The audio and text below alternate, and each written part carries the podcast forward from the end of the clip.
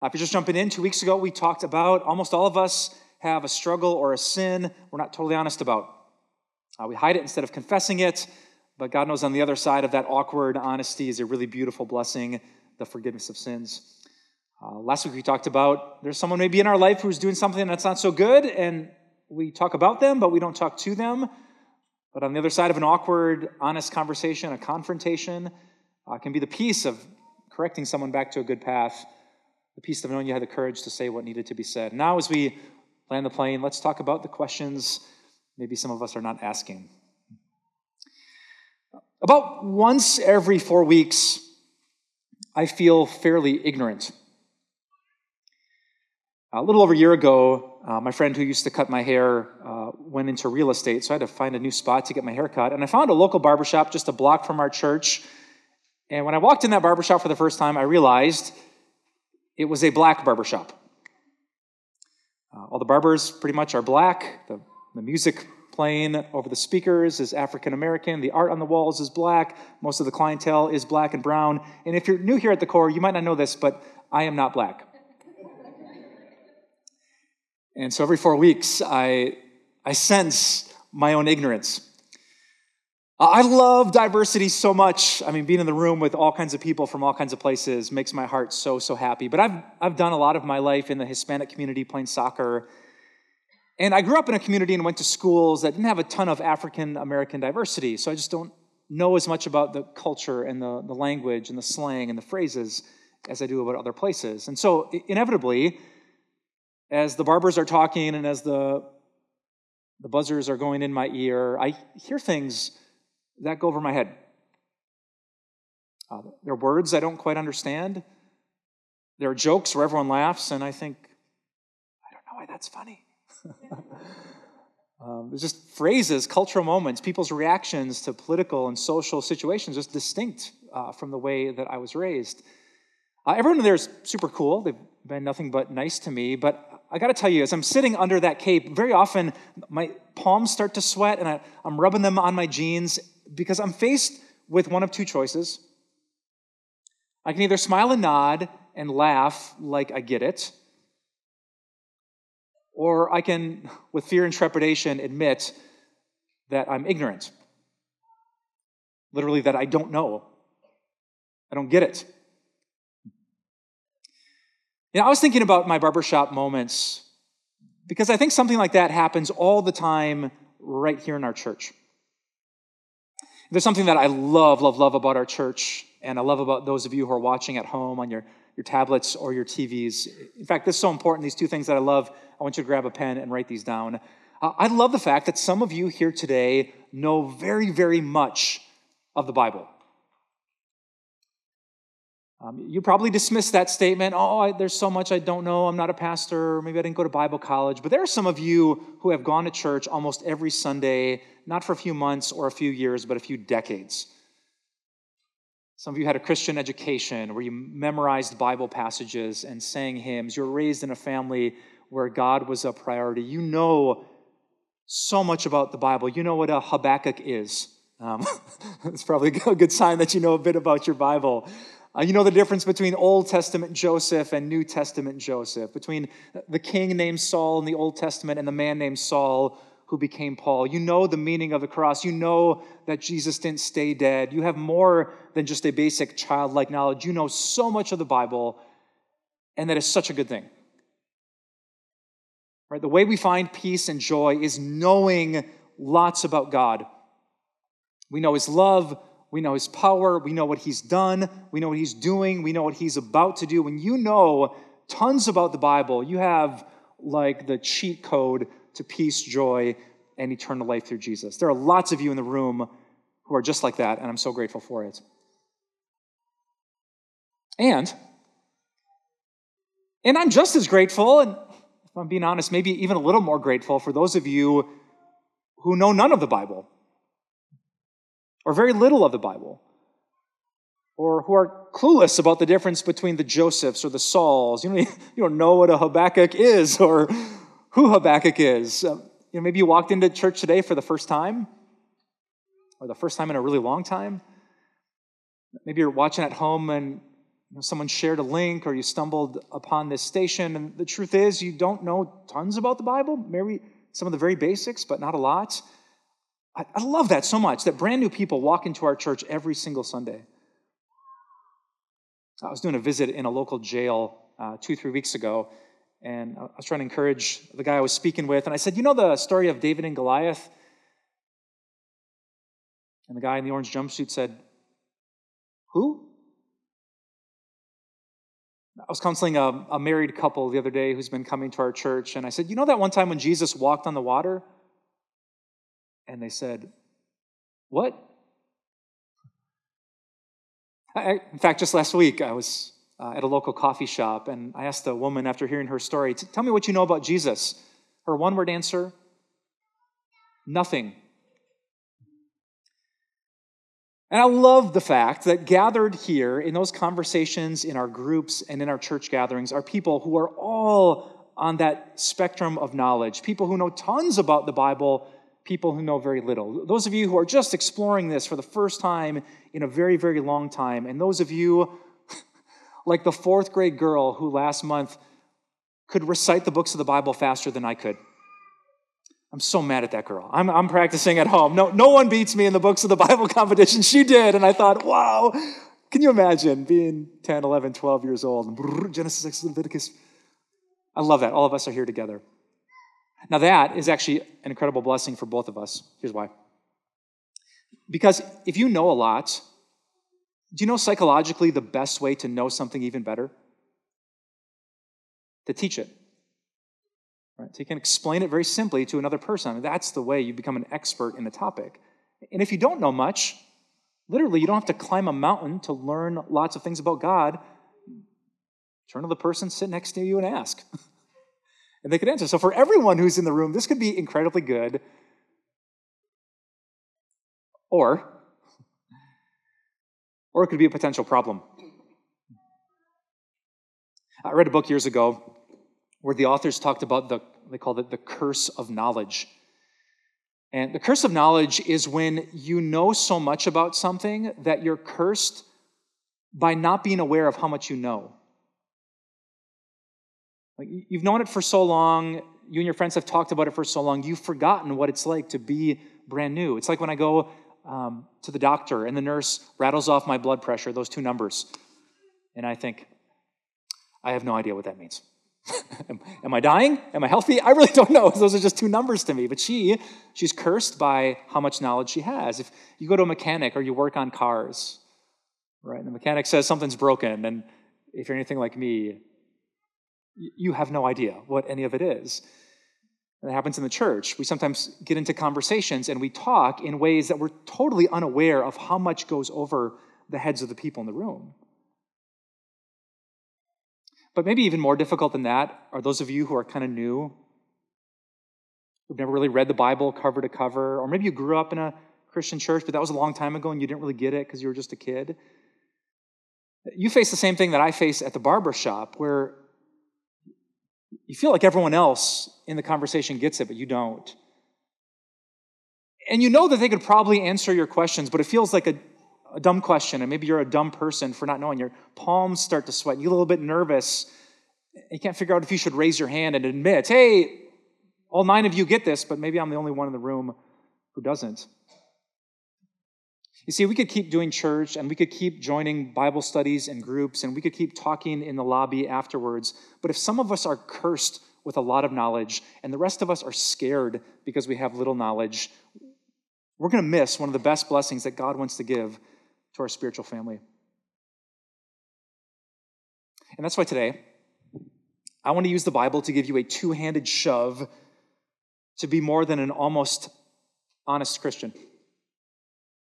Uh, today, I want to tell you three separate stories very quickly from the scriptures to prove that God's goal for you has never been just to go to church or say a prayer or turn on Christian radio or join a Bible study, uh, grab a pen because this is God's ultimate goal for everything that we do. His goal is for you to get it. Not to do it, not to say it, not to repeat it, and not to pray it. God's goal for all of us in the room is that as many of us as possible get it. That might sound easy, but it is not. And today I want to take one, two, three portions of Scripture to give you that push to be more than almost honest.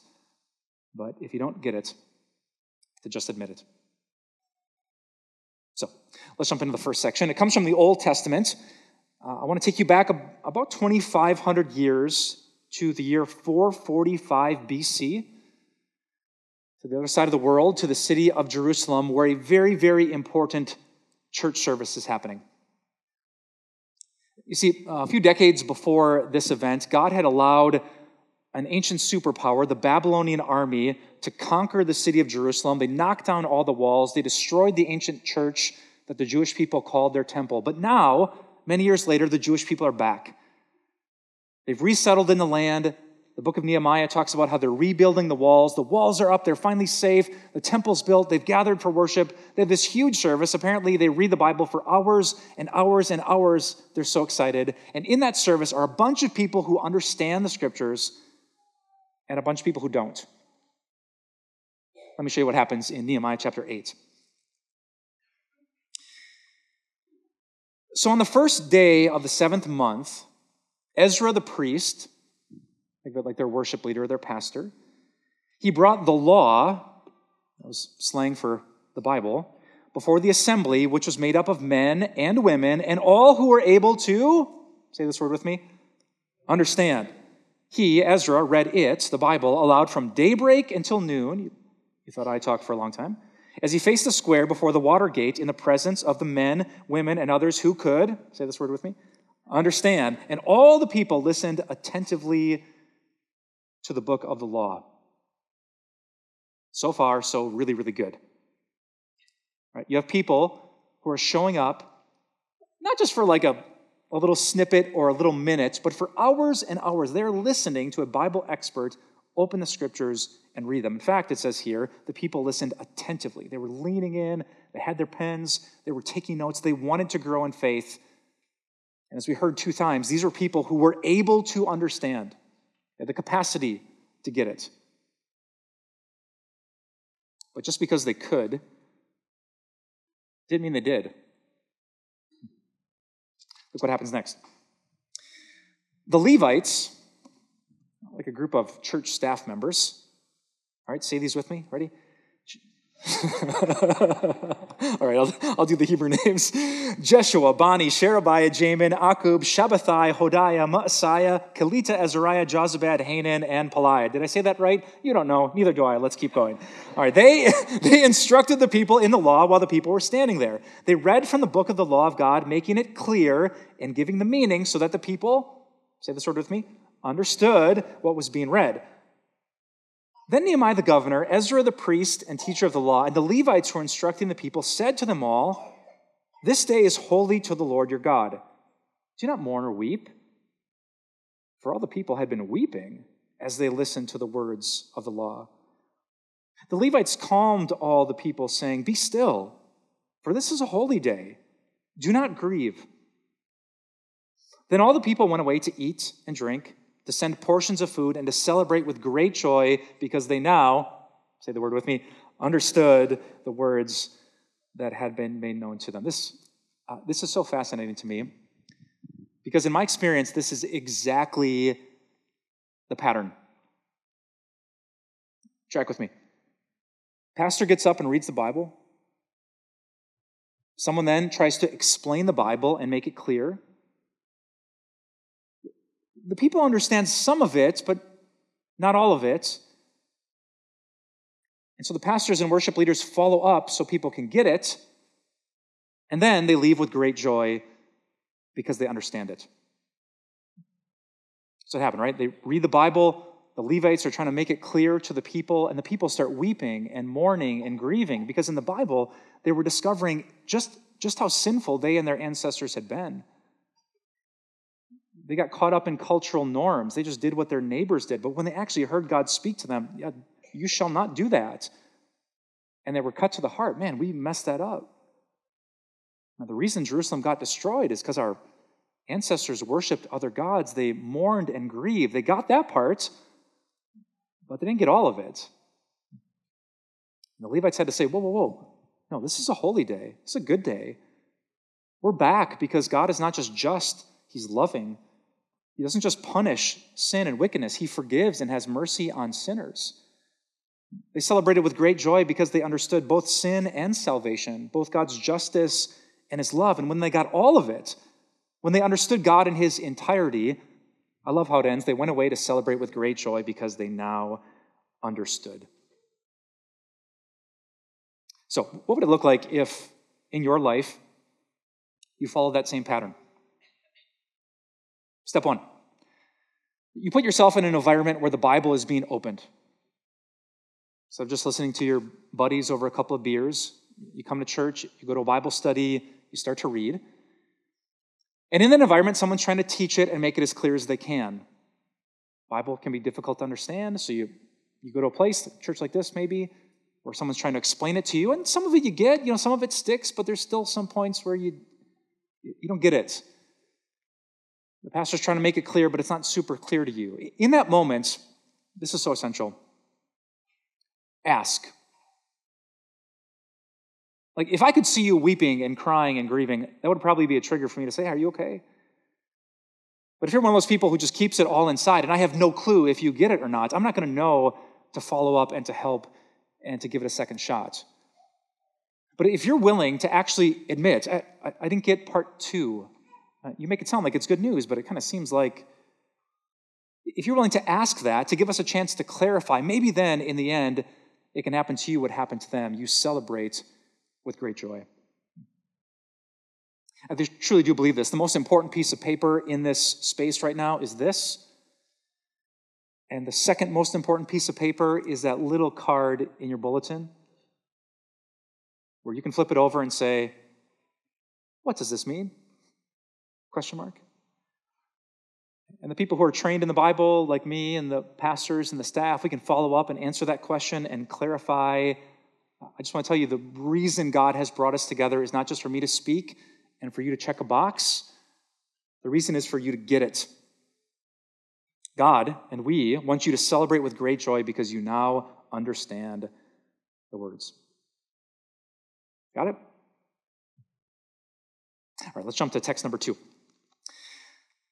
About 500 years after this story with the book of Nehemiah and Jerusalem, the Apostle Paul wrote a letter to a really, really, really, really messed up church in the Greek city of Corinth. If you think you've had a bad church experience, check out Corinth. Church members are suing each other. People are getting hammered on the communion wine. Some people are denying that Jesus rose from the dead. People are visiting prostitutes and coming to church like it's not a big deal. Um, bad stuff was happening, but Paul when he writes this letter to try to correct all the problems, he addresses actually at length a huge problem that church had. And here's what it was. Apparently, some people who thought they were very spiritual had this ability to speak in tongues. Uh, there's a lot of theological debate about what that meant. Was it just another language like Spanish or Chinese? Was it a special spiritual language that the angels could speak? We're not exactly sure, but we do know this in the middle of the church service, people who had this gift, they'd stand up and they'd go off. And it seemed very impressive, very special. But unfortunately, everyone else in the church would kind of look around at each other and say, Do you know what that means? And that was church. and when Paul heard that something was happening in church that not everyone could get, he had something to say. In the letter that he wrote to this church, we call it the book of First Corinthians. In chapter 14, Paul said these very clear words. He said, Unless you speak intelligible words with your tongue, how will anyone know what you're saying? You will just be speaking into the air. Undoubtedly, there are all sorts of languages in the world, yet none of them is without meaning. If then I do not grasp the meaning of what someone is saying, I'm a foreigner to the speaker and the speaker is a foreigner to me. So it is with you. Since you are eager for gifts of the Spirit, try to excel in those gifts that build up the church. It's a huge line. If you're going to do something, if it's going to be impressive, let it be something that builds people up. I love this line, verse 18. Paul says, I thank God that I speak in tongues more than all of you. But in the church, I would rather speak five intelligible words to instruct others than 10 thousand words in a tongue. My average sermon, if my computer is right, is about 2,200 words. Paul would rather me say five words that you get Jesus died for your sins than five sermons put together that you don't know what they mean. If I'm speaking in some kind of Christianese and words and phrases you don't get that go above the heads of both adults and children, if you don't grasp the meaning of what I'm saying, I might as well preach in Spanish because it's not going to do you any good. If you don't get it, it's hard to get the things of God. And so Paul is pushing people here. You, you might be very spiritual. You might be very smart. You might know more about the Bible than anyone in the room. But when you open your mouth, the point and the purpose is to help people be built up through knowledge, through grasping the meaning of what's being said. Now, this has some pretty big implications for a lot of things. Um, let me throw this one out to you. Let's talk about Christian music. You know, I love Christian music. I listen to it all the time. I listen to it at church, in the car, when I'm at home. But music is very, very dangerous. And it's very, very amazing. And here's why. Because some people like music even though they have no idea what the song is about. I know we have a bunch of musicians in the room who create music. I mean, sometimes people say, I love that song. And you ask them, well, what, what was the meaning of the song? I don't know, but I love it. right? The hook, the chorus, the beats, the harmony. This is about music that's just aesthetically beautiful. And it can move us in a very emotional way, but if you don't understand like what the songwriter was trying to communicate to you, you've missed probably the biggest reason that they wrote the song. Not just to give you something to bob your head to or bring a tear to your eye, but to communicate a deep truth about life. You know, sometimes when we come to church, um, the songs move us, the music is amazing. But I would, I would say to you that there is no, there is no bypass from the emotions of the heart into the presence of God. There's only a road that runs through your intellect. Right? If you could sing a song, but you don't really know what the words of that song mean, they could be amazing words about Jesus, but if you don't get it, that does not get you a stronger faith. And therefore, you and I have to do something that's very difficult in those emotional moments. We have to ask ourselves with every line, every stanza, every hook, and every chorus uh, question that Martin Luther loved to ask 500 years ago, the classic Lutheran question What does this mean? uh, you have called me higher. What does that mean? Jesus, you've broken every chain. What does that mean? Amazing grace, how sweet the sound. What, what does that mean? You can sing it, but if you don't get it, it doesn't get you closer to God. And so I would propose to you that every worship service, from lesson to sermon to prayer to music to blessing, is an intellectual exercise. Paul says, if I don't grasp the meaning of what someone is saying, I'm a foreigner to the speaker, and the speaker is a foreigner to me. So I should have asked our worship leaders before preaching this sermon, but if you don't get it, ask them. Help me understand what that song was about. Know, that one line was kind of poetic. I'm sure it has a good meaning, but I don't get it. Can you help me? Because Paul knows the secret, like we learned in Nehemiah, of true joy is not just an emotional moment, it's grasping the heart, the love, and the sacrifice of Jesus. Got it? Good. All right, last text for today. Right about the same time in biblical history, uh, we find in the book of Acts an amazing story. I had a chance to preach on it just a few months ago of two guys. Both of them had a Bible, but only one of them understood the Bible.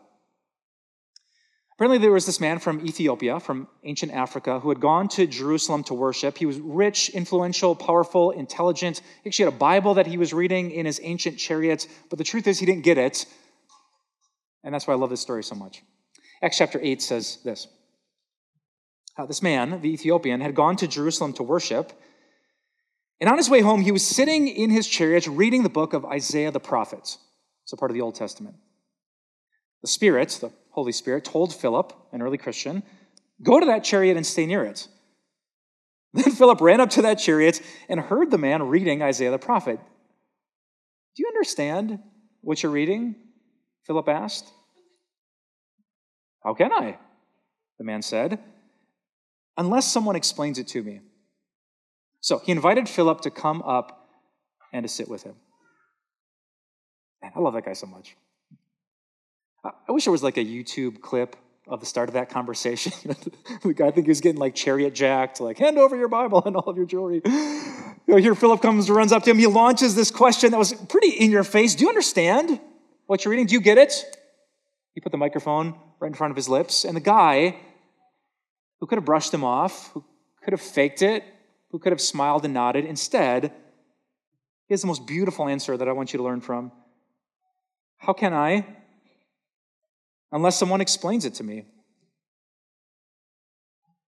We, we all wish that life was DIY, but sometimes you got to go to class and learn from someone who gets it. If you're going to be a doctor, sometimes you have to go to a res- residency with someone who gets it. If you want to learn how to play guitar or piano, you might have to go to an instructor who can teach you. In every area of life, we get it. There's, there's nothing weak or soft about asking someone who's further down the road and this man knew the exact same thing was true with faith. How can I, unless someone explains it to me?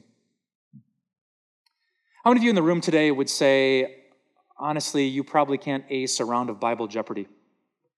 Yeah, a lot of you are fairly new. Dozens, hundreds of hands. I just want to say to you, the reason God brought you here was to ask. There are people I could probably find one sitting within 10 feet of you who know the answers to your questions. They've asked them themselves years ago, decades ago. They, they found good answers in this book. The reason God brought you here next to them is not to impress them, to make them think you're so smart with the Bible. The reason God literally has you two in the same place at the same time is so that you could humbly ask and they could give good biblical answers. This is how we grow. And it's not just for passing Bible jeopardy, it's for real joy in knowing Jesus. This week I was sitting uh, in the living room of a woman who's dying. Uh, she spent almost all of her life in some kind of church. And so I asked her this, this huge question because we don't know how much time she has left. If today was the day, or this was the year when you took your last breath, do you think God would let you into heaven? And her answer was actually by far the most common answer that people give me to that question. She said, I hope so, because I've tried to be a good person. And I realized what I realized every single week or month as a pastor that even though there are so many churches in town, even though so many of us have had religious experiences, the very basic message that you get to heaven not by being good or better than the average person, you get to heaven only one way through Jesus. There's so many people who we just can't assume because they have a cross tattoo or a cross necklace or went to church as a kid or go to churches now that they grasp the most important thing in the world the unconditional love of God that gets you to a better place. That Jesus didn't just die as an example of sacrifice, instead, his death was the sacrifice that paid for all of our sins. So, no matter who you are and where you're from, if you're new, I want you to hear this really clearly that whatever you did, whatever you've done, whatever you're struggling with, Jesus single handedly took care of all of it on the cross. So, the African man found out. He was reading a famous chapter from the Old Testament about the sacrifice of Jesus. Who is this? He asked. And Philip began with that very passage of Scripture and told him the good news about Jesus. Um, I really don't care if you can ace Bible Jeopardy. I do care if you make it to heaven. I do care that you can go through hard things in life and suffer with joy because you know how big and loving God is. I do care when the doctor tells you it's cancer and you don't have long left. You're not afraid. Because you know after that short time of suffering is over, you have forever to see the shining face of God. I want you to know that. I want everyone that you know to know that. So if you don't know that, ask it. Those of us who know would love to be like Philip on that day, open a Bible and tell you the good news about the forgiveness of sins through Jesus. So, my friends, those of you who know this book and those of you who don't, it's, it's coming. Your barbershop moment. A time when you think, uh, I don't get it, these people are smarter than me. Please, when it comes, don't be almost honest. Don't try to impress people. They will grow if you let them teach you, and you'll grow in the process too. About two months ago, I was sitting in the barbershop chair and I had that moment. Uh, place was packed. It was a Friday afternoon. Apparently, everyone wanted a fresh fade before the weekend. And I'm sitting there with all the black barbers, all the black clientele, and I had a, uh, a question about black lingo. See, I mentor a bunch of middle school boys in our community, and every single week they use a phrase that I never quite understood what it meant the phrase fit into. Like at the basketball, like, Pastor Mike, I'm fitting to take you to the hole. I could guess what that means, but I, don't know what that means. Oh man, I'm fitting to get some chicken tenders after school today. Like, well, what? What? so sitting in the chair, I'm like, well, here's a bunch of black people that could help. And so I, I took a deep breath. I put my hands underneath the cave and I said, hey, can I ask an ignorant white guy question? And the barber shop, which was filled with noise, got really quiet really fast. I'm like, oh no, this was a bad idea. and so I asked, uh, sorry, what does fit into mean? And the barber next to me laughed. He said, we're going to teach the pastor some Ebonics. and then, without judging me and without dissing me and without looking down on me, they just explained to me that Pastor Fitting to means about to. I'm fitting to take you to the hole. I'm about to take you to the hole. I'm fitting to get some chicken tenders. I'm about to get some chicken tenders. It's, it's a simple phrase that I didn't know. It didn't make me dumb. It just meant that I needed to ask. How about you? If you would have the courage in those moments to care very little about your reputation and image and very much about your spiritual growth, if in those moments when you don't get it, you could just admit it, I can guarantee you this you are fitting to have the best spiritual life ever. Let's pray. Uh, dear God, um, all of us want to grow. I don't think any of us wants to remain ignorant about Jesus or about salvation. But in those moments, Father, you know how emotional it is for us. We hate feeling less than. We hate the thought of people looking down on us. We hate the idea of being judged. And that's how the devil deceives us into silence. Uh, Father, no more. Uh, when we're teaching our kids, God, give them the courage to ask if they don't understand what it means. When I'm preaching sermons, give me that humility to think what it's like to hear this for the very first time. Rid our church and our studies of assumptions that go over the heads of people who really want to grow in their faith in Jesus. Uh, Lord, I know in this place, through time of grace, you have gathered hundreds, thousands of people who are fairly new to the word. Give them courage today to speak the truth and those of us who hear their honest questions, may we respond in love, just like you do to us through your word. We pray all these things because we need your help to do it well. And we know that you hear this prayer and have promised to answer. It's in Jesus' name that we pray. And all God's people said, Amen.